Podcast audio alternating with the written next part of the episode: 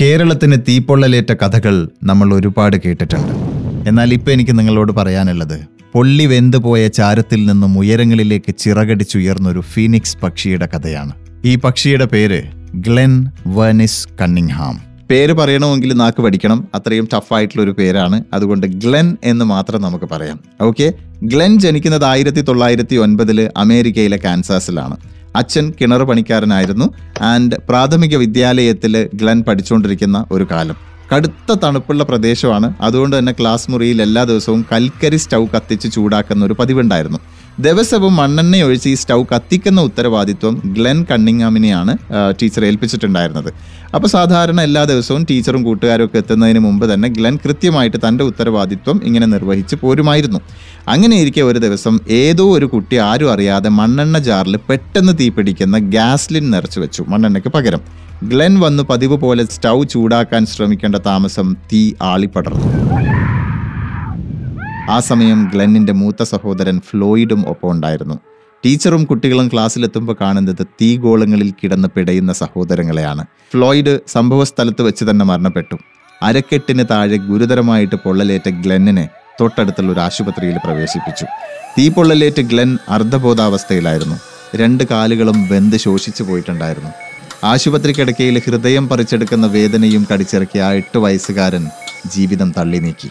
കിടന്ന കിടപ്പിൽ ദിവസങ്ങളോളം ഉറങ്ങാത്ത രാവുകൾ കണ്ണീർ പോലും വറ്റിച്ചു കളഞ്ഞ വിധിയുടെ കഠിനത. ദിവസങ്ങൾ നീണ്ട ചികിത്സയുടെ ഫലമായി ശരീരത്തിലെ വ്രണം ഭേദമായി.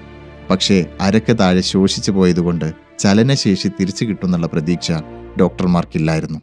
ഇനി ഈ കാലുകൾ കൊണ്ട് ഒരു പ്രയോജനവും ഉണ്ടാവാൻ സാധ്യതയില്ല. അത് മുറിച്ചു കളയുന്നതാണ് നല്ലത്. അല്ലെങ്കിൽ ശരീരത്തിന് അത് വലിയൊരു ഭാരമായിരിക്കും. ഡോക്ടർമാർ പറഞ്ഞു. പക്ഷെ ഗ്ലെന്നും ഗ്ലെന്നിന്റെ അമ്മയും കാൽ മുറിച്ചു മാറ്റാന്നുള്ള പരിപാടിയോട് തീരെ യോജിച്ചില്ല. ഞാൻ ഈ ദുരന്തത്തെ അതിജീവിക്കും. എന്തായാലും ഞാനൊരു മുടന്തനായിട്ട് ജീവിക്കില്ല. അമ്മയെ ചേർത്ത് പിടിച്ച് ഗ്ലെൻ ഡോക്ടറോട് ആർജവത്തോടെ പറഞ്ഞു. ഈ കാലുകൾ കൊണ്ട് തന്നെ ഞാൻ നടക്കും. അസാധാരണമായ ആ ആത്മവിശ്വാസ വിളംബരത്തിന് മുന്നിൽ ഡോക്ടർ പോലും പകച്ചു നിന്നുപോയി. ഏറെക്കാലത്തെ ആശുപത്രിവാസത്തിന് ശേഷം അരക്കത്താഴെ തൂങ്ങിയാടുന്ന കാലുകളുമായി ഗ്ലെൻ വീട്ടിലെത്തി. എല്ലാ ദിവസവും അച്ഛനും അമ്മയും ചേർന്ന് ഗ്ലെന്നിന് കാലുകൾ തടവിക്കൊടുത്തു. പക്ഷെ യാതൊരു സ്പർശനവും തന്നെ ഗ്ലെന്നിന് ഫീൽ ചെയ്യുന്നുണ്ടായിരുന്നില്ല. ഞാൻ നടക്കും കാലുകളിൽ നിർത്താതെ തടവിക്കൊണ്ടിരിക്കുന്ന അച്ഛന്റെയും അമ്മയുടെയും മുഖത്ത് നോക്കി ഗ്ലെൻ പറഞ്ഞു. ദിവസങ്ങൾ കടന്നുപോയി. നിശ്ചേതനമായ ആ കാലുകൾ സചേതനമായി തുടങ്ങി. അച്ഛന്റെയും അമ്മയുടെയും സഹായത്തോടെ ഗ്ലെൻ പതുക്കെ എഴുന്നേറ്റിരുന്നു. പിന്നെ എഴുന്നേറ്റ് നിന്ന് തുടങ്ങി. തുടർന്ന് പിടിച്ചു പിടിച്ച് നടക്കാൻ ആരംഭിച്ചു. കുറച്ചു കഴിഞ്ഞപ്പോൾ സ്വതന്ത്രമായി നടക്കാനായി പിന്നെ ഓടാനും. ഗ്ലെൻ സ്കൂളിൽ തിരിച്ചെത്തി. പഠനം പുനരാരംഭിച്ചു.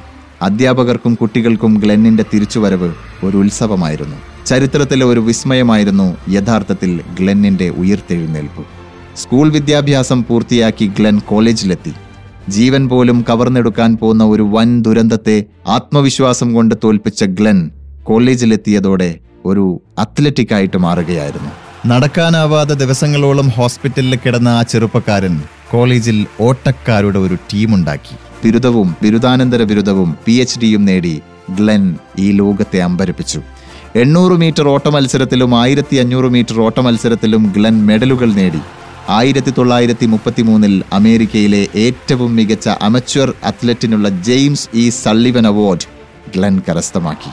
കാൻസാസിലെ പറക്കും കുതിര എന്ന വിശേഷണം ഗ്ലെന്നിനെ തേടിയെത്തി. ആയിരത്തി തൊള്ളായിരത്തി എൺപത്തി എട്ട് മാർച്ച് പത്തിനാണ് വിശ്വപ്രസിദ്ധനായ ഈ ഓട്ടക്കാരൻ ലോകത്തോട് വിട പറഞ്ഞത്. നടക്കാനാവില്ല ഈ കാലുകൾ മുറിച്ചു മാറ്റണം എന്ന് ഡോക്ടർമാർ വിധി എഴുതിയ ഒരു ചെറുപ്പക്കാരൻ ഇത്രയധികം സാധിക്കാമെങ്കിൽ എനിക്കും നിങ്ങൾക്കും സാധിക്കാൻ ഇനി എന്തൊക്കെ ബാക്കി കിടക്കുന്നു?